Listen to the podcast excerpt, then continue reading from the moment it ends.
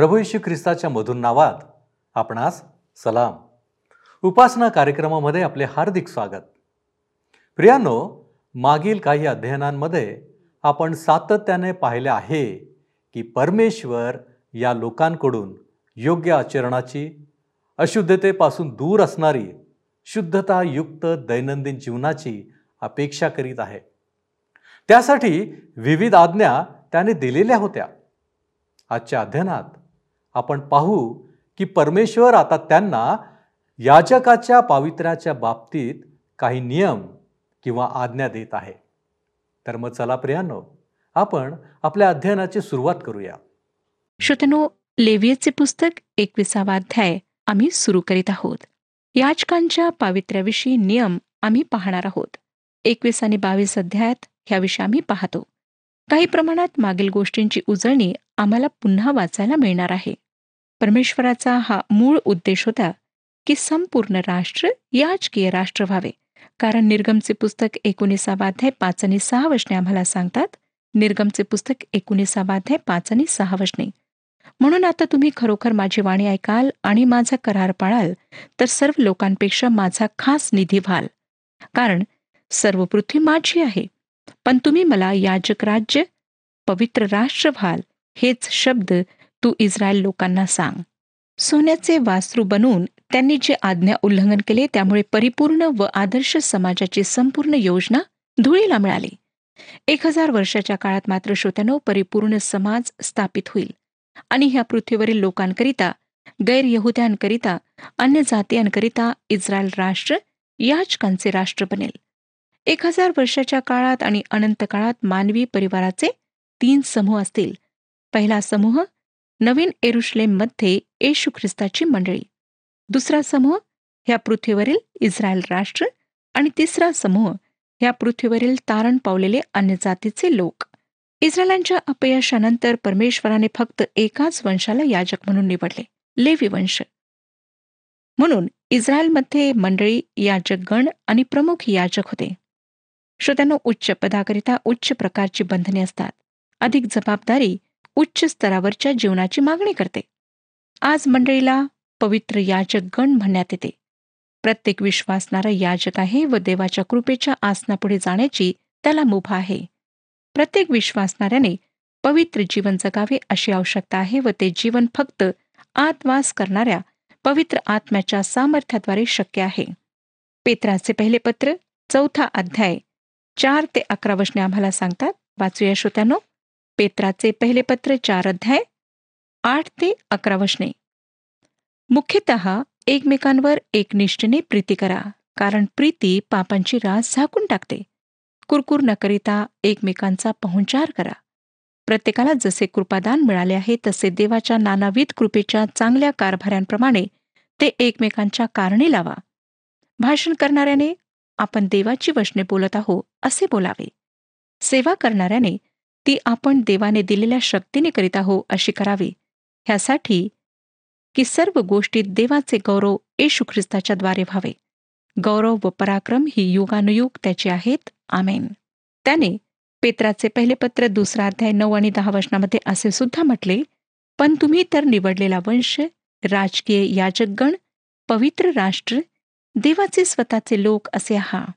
ह्यासाठी की ज्याने तुम्हास अंधकारातून काढून आपल्या अद्भुत प्रकाशात पाचारण केले त्याचे गुण तुम्ही प्रसिद्ध करावे. ते तुम्ही पूर्वी लोक नव्हता आता तर देवाचे लोक आहात तुम्हास दया मिळाली नव्हती आता तर दया मिळाली आहे. देवाचे लोक म्हणून आम्हाला उच्च स्तरावरचे जीवन जगण्याकरिता पाचारण करण्यात आलेले आहे. तसेच इफिस्करास पत्र ह्याचा चौथा अध्याय आणि सतरावे वचन नंतर बावीस ते चोवीस वचने सांगतात. इफिस्करास पत्र. चौथा अध्याय. सतरावे वचन मी आपणाकरिता वाचत आहे.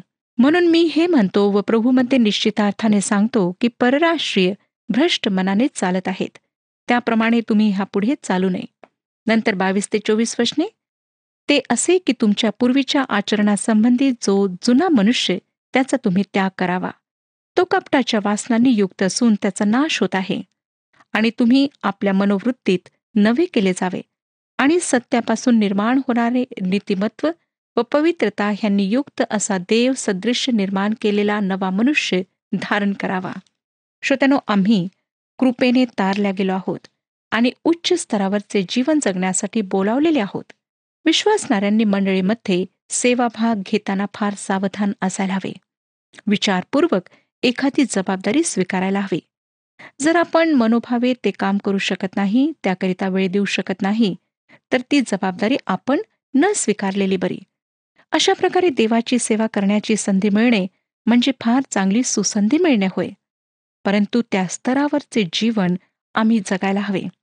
येशू ख्रिस्त आमचा महान प्रमुख याजक आहे आणि त्याने त्या जबाबदारीनुसार स्वतःला पूर्णपणे दिले. इब्रिलोकासपत्र सातवाध्याय सव्वीस ते अठ्ठावीस वचने सांगतात. इब्रिलोकासपत्र सातवाध्याय सव्वीस ते अठ्ठावीस वचने. असाच प्रमुख याजक आपल्याला असणे योग्य होते. तो पवित्र निर्दोष निर्मळ असून पापी जनांपासून वेगळा व आकाशाहून उंच करण्यात आलेला आहे. त्याला त्या प्रमुख याचकाप्रमाणे पहिल्याने स्वतःच्या पापांसाठी मग लोकांच्या पापांसाठी प्रतिदिवशी यज्ञ करण्याचे अगत्य नाही. कारण त्याने स्वतःला अर्पिल्याने ते अर्पण एकदाच करून ठेविले आहे. नियमशास्त्र दुर्बळ अशा माणसांना प्रमुख याजक नेमिते. पण नियमशास्त्रानंतरचे शपथ वाहून उच्चारलेले वचन युगानुयुग परिपूर्ण केलेल्या पुत्राला नेमिते. श्रोतानो प्रभू यशू ख्रिस्त याजक व अर्पण दोन्ही आहे. त्याने स्वतःला अर्पण केले. आता याजक आणि प्रमुख याजक दोघेही नियमशास्त्राच्या मर्यादेत आहेत. त्याकडे आपण पाहूया. एकविसावा अध्याय. हा आम्हाला याचकाच्या व्यक्तिगत शुद्धतेविषयी नियम सांगतो. पहिली गोष्ट मानवी नात्यामुळे आणि मैत्रीमुळे याचकाच्या अशुद्ध होण्यावर निर्बंध एक ते पंधरा वचनांमध्ये आणि पुढे सोळा ते चोवीस वचनांमध्ये याचकाचे कार्य करण्यास अयोग्यता सांगण्यात आलेली आहे. एकविसाव्या अध्यायाची पहिली तीन वचने वाचूया. परमेश्वर मोशेला म्हणाला अरुणाचे मुलगे जे याजक त्यांना असे सांग की तुमच्या कुळातील कोणी मृत झाले तर तुमच्यापैकी कोणीही त्याचे सुतक धरू नये. आपले जवळचे आप्त म्हणजे आपली आई बाप मुलगा मुलगी भाऊ आणि आपल्या जवळ असलेली अविवाहित बहीण ह्यांचे मात्र सुतक धरावे. याचकांना ह्या भागात मोशे काही सांगणार आहे. पापाचा दंड मृत्यू आहे आणि त्यांनी पापाने अशुद्ध होऊ नये हा ह्या मागचा विचार आहे. मृत देहाशी शारीरिक स्पर्श अशुद्ध करीत असे. ज्यांची सूची ह्या ठिकाणी देण्यात आली आहे ते सर्व रक्तसंबंधी व स्वाभाविकरित्या याचकाशी जवळचा संबंध असलेले होते. देवाचा याजक असल्याकारणाने सहानुभूतीच्या भावना आणि दुःख व्यक्त करण्याची त्याला परवानगी होती. तो येशूसारख्या स्वभावाचा जो लाझरच्या कबरेजवळ येऊन रडला व आमच्या दुर्बलतेविषयी ज्याला संवेदना आहेत असा असायला हवा असे. परंतु दुसऱ्या कोणाच्या मृत्यूमुळे त्याने स्वतःला विटाळू नये. त्याने मनातल्या मनात दुःख करावे परंतु त्याचा शारीरिक स्पर्श त्या शवाशी होऊ देऊ नये. चौथं वचन बघा. तो आपल्या लोकांमध्ये प्रमुख असल्यामुळे त्याने सुतक धरून स्वतःला अपवित्र करू नये. इतर लोकांपेक्षा त्याला अधिक कडकपणे स्वतःला ह्यापासून अलिप्त ठेवायचे आहे. आपण जे देवाचे सेवक आहात देवाच्या कार्यात भाग घेणारे आहात आपल्याला आपण कोठे जाता काय करता काय बोलता ह्याविषयी फार सचेत राहायचे आहे. ज्या पदावर देवाने आपल्याला ठेवले आहे त्या पदानुसार आम्हाला चालायचे आहे. देवबाप ह्याविषयी आम्हाला जबाबदार ठरवणार आहे. आमच्या जीवनामुळे कोणाला ठेच लागायला नको. आता पाचवं वचन बघा. त्यांनी आपल्या डोक्याचे मुंडन करू नये आपल्या दाढीचे कोपरे छाटू नयेत किंवा आपल्या शरीरावर घाव करू नयेत. अन्य जातीचे लोक असे करीत असत व मृतांकरिता शोक करण्याची त्यांची ती प्रथा होती. याचकाने त्याच्या भोवती ह्या ज्या अंधविश्वासाने भरलेल्या प्रथा होत्या त्यांचे अनुकरण करायचे नव्हते. सहावं वचन त्यांनी आपल्या देवाप्रित्यर्थ पवित्र राहावे आणि आपल्या देवाच्या नावाला कलंक लावू नये. ते परमेश्वराप्रित्यर्थ हव्य म्हणजे आपल्या देवाप्रित्यर्थ अन्न अर्पित असतात म्हणून त्यांनी पवित्र राहावे. आज हीच गोष्ट श्रोत्यानो जे लोक मंडळात सेवा करणारे आहेत त्यांना सुद्धा लागू पडते. तिताला पत्र पहिला अध्याय आणि सात आठ वशने सांगतात तिताला पत्र पहिला अध्याय सात आणि आठ वचने. अध्यक्ष हा देवाचा कारभारी आहे म्हणून तो अदृश्य असला पाहिजे. तो स्वच्छंदी रागेट मध्यपी मार्का अनितीने पैसे मिळविणारा नसावा. तर अतिथीप्रिय चांगुलपणाची आवड धरणारा मर्यादशील नीतिमान पवित्र संयमी असावा. पुढे सात आणि आठ वचने बघा. त्यांनी वेशीला किंवा भ्रष्ट झालेल्या स्त्रीला आपली बायको करून घेऊ नये. आणि नवऱ्याने टाकलेल्या स्त्रीशी लग्न करू नये कारण याचक आपल्या देवाप्रित्यर्थ पवित्र आहे. तू त्याला पवित्र मानावे कारण तो तुझ्या देवासाठी अन्न अर्पितो. त्याला तू पवित्र लेखावे कारण तुम्हाला पवित्र करणारा मी परमेश्वर पवित्र आहे. ही वचने त्याच्या व्यक्तिगत आणि वैयक्तिक जीवनाविषयी आम्हाला सांगतात व त्यासुद्धा त्याला त्याच्या पदामुळे देवाची पवित्रता दर्शावी लागे. त्याने वेशीला किंवा टाकलेल्या स्त्रीला आपली पत्नी करून घेऊ नये. ह्याचे कारण म्हणजे तो देवाची सेवा करीत आहे. याचक ख्रिस्ताचा नमुना असे.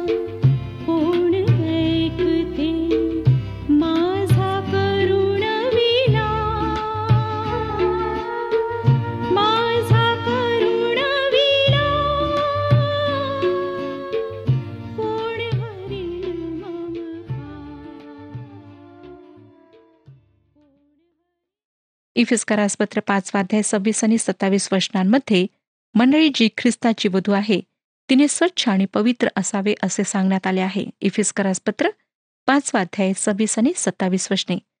अशासाठी की तिला त्याने वचनाद्वारे जलस्नानाने स्वच्छ करून पवित्र करावे आणि गौरवयुक्त मंडळी अशी ती स्वतःला सादर करावी. म्हणजे तिला डाग सुरकती किंवा अशासारखे काही नसून ती पवित्र व निर्दोष असावी. आता श्रोत्यानो आपण पुढचे वचन वाचूया. नववे वचन. एखाद्या याचकाची मुलगी वेशाकर्म करून भ्रष्ट झाली तर तिने आपल्या बापालाही भ्रष्ट केले असे होईल. तिला अग्नीत जाळून टाकावे. मंडळीच्या पुढाऱ्याने ह्या विशिष्ट बाबींमध्ये दुसऱ्यांकरिता उदाहरण व्हायला हवे असे.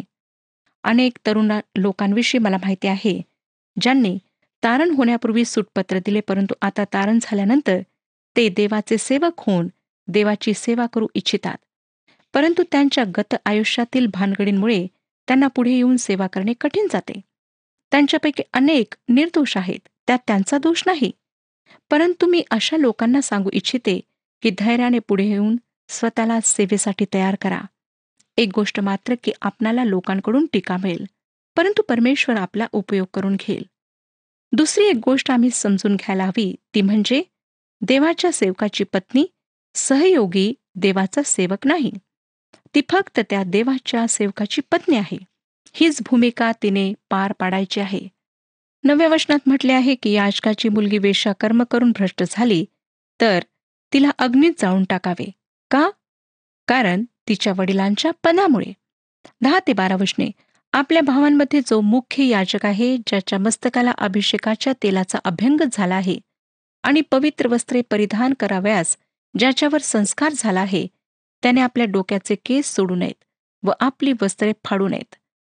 त्याने कोणाच्या शवाजवळ जाऊ नये आपल्या बापाचे किंवा आईचे सुतक धरू नये. त्याने पवित्र स्थानाबाहेर जाऊ नये आपल्या देवाचे पवित्र स्थान भ्रष्ट करू नये कारण त्याच्या देवाच्या तैलाभिषेकाने त्याच्यावर संस्कार झाला आहे. मी परमेश्वर आहे. ह्या ठिकाणी पहिल्यांदाच प्रमुख याचकाचा उल्लेख आहे. देवाचा अभिषिक्त म्हणून तो देवासाठी अलग केलेला असावा. त्याने आपल्या डोक्यावर तो मुकुट घालायचा असे ज्यावर परमेश्वरासाठी पवित्र हे शब्द कोरलेले असत ज्याद्वारे तो कोण आहे कोणाचा आहे व तो कोणाची सेवा करतो हे त्याला निरंतर स्मरण करून देण्यात यावे. त्याने आपली वस्त्रे फाडू नये. तो हिंसक नसावा. श्रोत्यानो येशूच्या चौकशीच्या वेळी नियम तोडण्यात आला तेव्हा प्रमुख याचकाने भावनावश होऊन आपले कपडे फाडलेत. मग ते कृषवर्तमान सव्वीसावाध्याय पासष्टावे वचन आम्हाला सांगते की तेव्हा प्रमुख याचकाने आपली वस्त्रे फाडून म्हटले ह्याने दुर्भाषण केले आहे. प्रमुख याचकाने आपल्या आई किंवा वडिलांचे सूतक धरू नये. त्याने पूर्णपणे देवासाठी समर्पित असायला हवे होते व त्याच्या पदामुळे त्याने पापापासून अलिप्त राहावे हा नियम सांगण्यात आला होता. येशू ख्रिस्त सुद्धा शेवटपर्यंत आपल्या पित्याला समर्पित होता व त्याच्या शिष्यांनी सुद्धा राहावे अशी तो त्यांच्याकडून अपेक्षा करतो. आता पुढे तेरा ते पंधरा वचने बघा. त्याने कुमारिकेशीच विवाह करावा.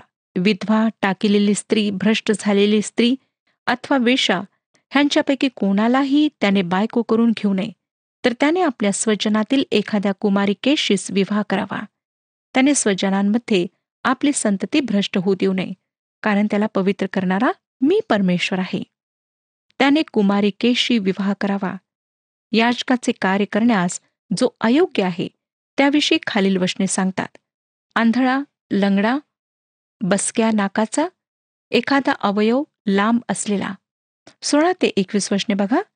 परमेश्वर मोशीला म्हणाला अरुणाला असे सांग की पुढील पिढ्यांमध्ये तुझ्या वंशात जर कोणाला काही व्यंग निघाले तर त्याने आपल्या देवा प्रित्यर्थ अन्न अर्पिण्यासाठी जवळ येऊ नये. त्याला कोणतेही व्यंग असले तर त्याने जवळ येऊ नये. मग तो आंधळा असो लंगडा असो बसक्या नाकाचा असो एखादा अवयव अधिक लांब असलेला असो मोडक्या पायाचा असो अथवा थोटा असो कुबडा असो खुजा असो नेत्रदोषी असो किंवा चाई खरूज झालेला असो अथवा भग्नांड असो. अहरोन याचकाच्या वंशापैकी कोणात असे एखादे व्यंग असले तर त्याने परमेश्वराला हव्य अर्पण्यासाठी जवळ येऊ नये. त्याच्यात व्यंग आहे. त्याने आपल्या देवाला अन्न अर्पावयाला जवळ येऊ नये. असे का?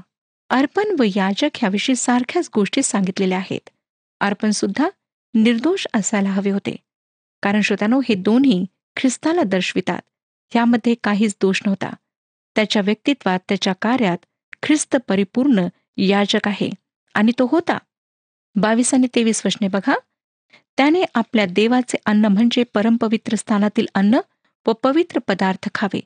पण त्याला व्यंग असल्यामुळे त्याने अंतरपटाच्या आत आणि वेदीपाशी जाऊ नये व माझी पवित्र स्थाने भ्रष्ट करू नये कारण त्यांना पावन करणारा मी परमेश्वर आहे. अशांना परमपवित्र स्थानातील अन्न व पवित्र पदार्थ खाण्याची मुभा होती परंतु अर्पणासाठी जवळ येण्याची परवानगी नव्हती. अनेक विश्वासणारे आहेत जे शारीरिक रूपाने नैतिक रूपाने आत्मिक रूपाने व्यंग असलेले आहेत. देवासाठी काही कार्य करण्यास ह्यामुळे त्यांना अडथळा होतो. परंतु तरीसुद्धा ते अगदी प्रामाणिक सेवक आहेत व त्यांना एका विश्वासणाऱ्यांना मिळणारे सर्व अधिकार व सवलती संधी प्राप्त झालेल्या आहेत. आता आपण चोवीसावं वचन वाचूया. मोशेने अहरोन त्याचे मुलगे व सगळे इस्रायल लोक ह्यासे सांगितले. पुढे आता बावीसावा अध्याय एक आणि दोन वचने आम्हाला सांगतात परमेश्वर मोशेला म्हणाला अहरोन व त्याचे मुलगे ह्यांना सांग की इस्रायल लोक ज्या पवित्र वस्तू मला समर्पण करीतात त्यांच्यापासून त्यांनी दूर राहावे आणि माझ्या पवित्र नावाला कलंक लावू नये. मी परमेश्वर आहे. याचकांच्या व्यक्तिगत शुद्धीकरणाविषयी नियम ह्या अध्यामध्ये सांगण्यात आलेले आहेत. एक ते सोळा वचनांमध्ये आजार भोजन आणि मृतांद्वारे याचकत्वाचे दूषित होणे. सतरा ते तेहतीस वचनांमध्ये लोकांनी आणलेल्या अर्पणाविषयी खबरदारी. पवित्र व जगिक ह्यामध्ये अंतर असायला हवे होते. पवित्र स्थानातील कुठल्याही वस्तूंना अहरुणाला घरी आणण्याची परवानगी नव्हती. तो ते आणू शकत नव्हता. ह्यामध्ये आमच्यासाठी एक धडा आहे की देवाच्या पवित्र वस्तूंना आम्ही सर्वसाधारण वस्तू समजून उपयोगात आणू नये. तिसरं वचन. तू त्यांना सांग पुढील पिढ्यांमध्ये तुमच्या सर्व वंशातील जो कोणी अशुद्ध असताना इस्रायल लोकांनी परमेश्वराला समर्पित केलेल्या पवित्र वस्तूंना हात लावेल त्याचा माझ्या समोरून उच्छेद व्हावा. मी परमेश्वर आहे. याचकाने त्याच्या कार्याच्या ठिकाणी निष्काळजीपणे व गमाळ्यासारखे जाऊ नये. जर तो असे करील तर त्याला त्या कार्यापासून वेगळे करावे असे परमेश्वराने सांगितले. ह्याचे विश्वासणाऱ्यांकरिता लागूकरण आहे. करिंदकरास पहिले पत्र अकरावा अध्याय एकतीस आणि बत्तीस वचने सांगतात करिंदकरास पहिले पत्र अकरावा अध्याय एकतीस आणि बत्तीस वचने आपण आपला न्यायनिवाडा केला असता तर आपल्यावर दंड ओढवला नसता. ज्या अर्थी आपल्यावर दंड ओढवला आहे त्या अर्थी आपल्याला प्रभूकडून शिक्षा होत आहे. अशा हेतूने की जगाच्या बरोबर आपल्याला दंडाज्ञा होऊ नये. परमेश्वर याजक त्याच्या कार्याकरिता कशा प्रकारे अयोग्य ठरतो ह्याविषयी बऱ्याच गोष्टी पुढे सांगतो. चार ते नऊ वचने बघा. बावीसावा अध्याय चार ते नऊ वचने अहरुणाच्या वंशापैकी कोणी महारोगी अथवा स्राव होणारा असला तर त्याने शुद्ध होईपर्यंत पवित्र केलेले पदार्थ खाऊ नयेत. मृतामुळे अशुद्ध झालेल्या मनुष्याला किंवा वीर्यपात झालेल्या पुरुषाला जो कोणी स्पर्श करील ज्याच्या स्पर्शाने लोक अशुद्ध होतात अशा रांगणाऱ्या प्राण्याला अथवा ज्याच्या स्पर्शाने कोणत्याही प्रकारची अशुद्धता लागेल अशा मनुष्याला जो कोणी स्पर्श करील म्हणजे जो मनुष्य ह्यांच्यापैकी कोणालाही स्पर्श करील त्याने संध्याकाळपर्यंत अशुद्ध राहावे व पाण्याने स्नान करीपर्यंत पवित्र पदार्थ खाऊ नयेत. सूर्यास्त झाल्यावर तो शुद्ध ठरेल. त्यानंतर त्याने पवित्र पदार्थ खावे कारण ते त्याचे अन्न होय. मेलेले अथवा शापदांनी पाडिलेले असे काही खाऊन त्याच्यामुळे अशुद्ध होऊ नये. मी परमेश्वर आहे. माझी आज्ञा त्यांनी पाळावी नाही तर त्या पापाबद्दल त्यांना शिक्षा भोगावी लागेल आणि आज्ञाभंग केल्यामुळे ते मरतील. त्यांना पवित्र करणारा मी परमेश्वर आहे. श्रोत्यानो याचकांनी त्यांच्या घरातील संबंधात सुद्धा पवित्र असावे. सामाजिक जबाबदाऱ्यात व संबंधात सुद्धा पवित्र असावे. व्यापारात सुद्धा ज्या ज्या ठिकाणी त्यांचा ह्या जगातील गोष्टींशी संबंध येतो त्या त्या बाबतीत त्यांनी पवित्र असावे अशी परमेश्वराची त्यांच्याकडून अपेक्षा होती. त्यांना देवाकरिता पवित्र राहण्यासाठी अलिप्त करण्यात आले होते. त्यांनी दुसऱ्यांकरिता उदाहरण असायला हवे होते. आदर्श असायला हवे होते. काही गोष्टी इस्रायलांना व याचकांना ज्या गोष्टी सांगण्यात आल्या होत्या त्या सारख्याच आहेत. याचकांना काही विशेष सवलती नव्हत्या. सर्वसाधारण लोकात व याचकांमध्ये जी अशुद्धता असे तिला विधिव्रत शुद्ध केल्या जाई. याचकाचे खाजगी जीवन त्याच्या लोकांमधील कार्याशी व सेवेशी जुळायला हवे असे. दहाव वचन बघा. तो म्हणतो कोणा परक्याने पवित्र पदार्थ खाऊ नये याचकाचा पाहुणा किंवा मजूर ह्यानेही पवित्र पदार्थ खाऊ नये. परदेशी किंवा परक्यांना दूर ठेवून पवित्र स्थानाशी पवित्रता कायम ठेवायला हवी होती. फक्त देवाची लेकरेच देवाची उपासना करू शकतात. अकरा ते तेरा वचने मग याचकाने मोल देऊन कोणी मनुष्य विकत घेतला असेल तर त्याने तो खावा. तसेच याचकाच्या घरी जन्मले असतील त्यांनीही त्यातले खावे. याचकाची मुलगी कोणा परक्याला दिली असेल तर समर्पण केलेले पवित्र पदार्थ तिने खाऊ नयेत. याचकाची मुलगी विधवा असली अथवा नवऱ्याने टाकलेली असली आणि ती विनापत्य असून तरुणपणी होती तशीच आपल्या बापाच्या घरी परत येऊन राहत असली तर तिने आपल्या बापाचे अन्न खावे पण कोणा परक्याने ते खाऊ नये.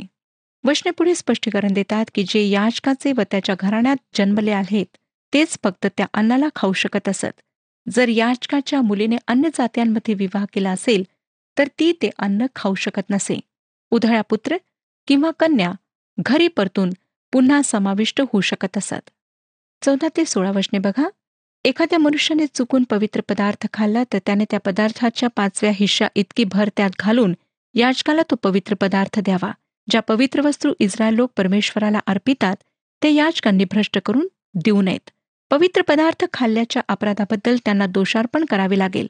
त्याला याचकांनी कारणीभूत होऊ नये कारण त्यांना पवित्र करणारा मी परमेश्वर आहे. श्रोतानो नियमांचे उल्लंघन करणाऱ्याला कुठलीही सबब देण्यात येत नसे. चुकून खाणारा सुद्धा दोषी ठरत असे. त्याला सुद्धा किंमत भरावी लागत असे. ह्याद्वारे पवित्र जागेचे रक्षण करण्याची अधिक जबाबदारी याचकांवर येत असे. श्रोत्यानो आमचा परमेश्वर पवित्र परमेश्वर आहे आणि तो आमच्याकडून सुद्धा पवित्रतेची अपेक्षा करतो. परमेश्वर ह्या विषयात आपले मार्गदर्शन करो आणि आपणाला आशीर्वाद देऊ हा कार्यक्रम आपणास आवडला काय? आता आम्हाला एक मिस कॉल करा. आणि आपण पुढील विजेता होऊ शकता.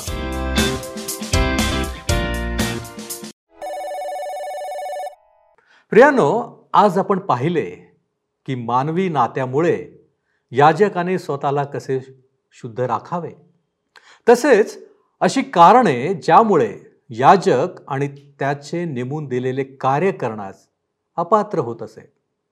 याजक हे महत्त्वपूर्ण कार्य करणारे होते म्हणूनच त्यांच्या पावित्र्याबद्दल परमेश्वराने अनेक गोष्टी सांगितलेल्या आहेत. आज कदाचित आपण याजक नसू परंतु परमेश्वर आमच्याद्वारेही पावित्र्याची अपेक्षा करतो हे आपण कदापि विसरू नये. आता आपण प्रार्थना करू आणि आजच्या अध्ययनाची सांगता करू. सर्वसमर्थ आमच्यावरती दया आणि कृपा करणाऱ्या आमच्या महान प्रेमळ परमेश्वरा आम्ही तुझ्या चरणापाशी आलेलो आहोत. प्रभूजी तुझी इच्छा तू आज आमच्यासमोर ठेवलीस.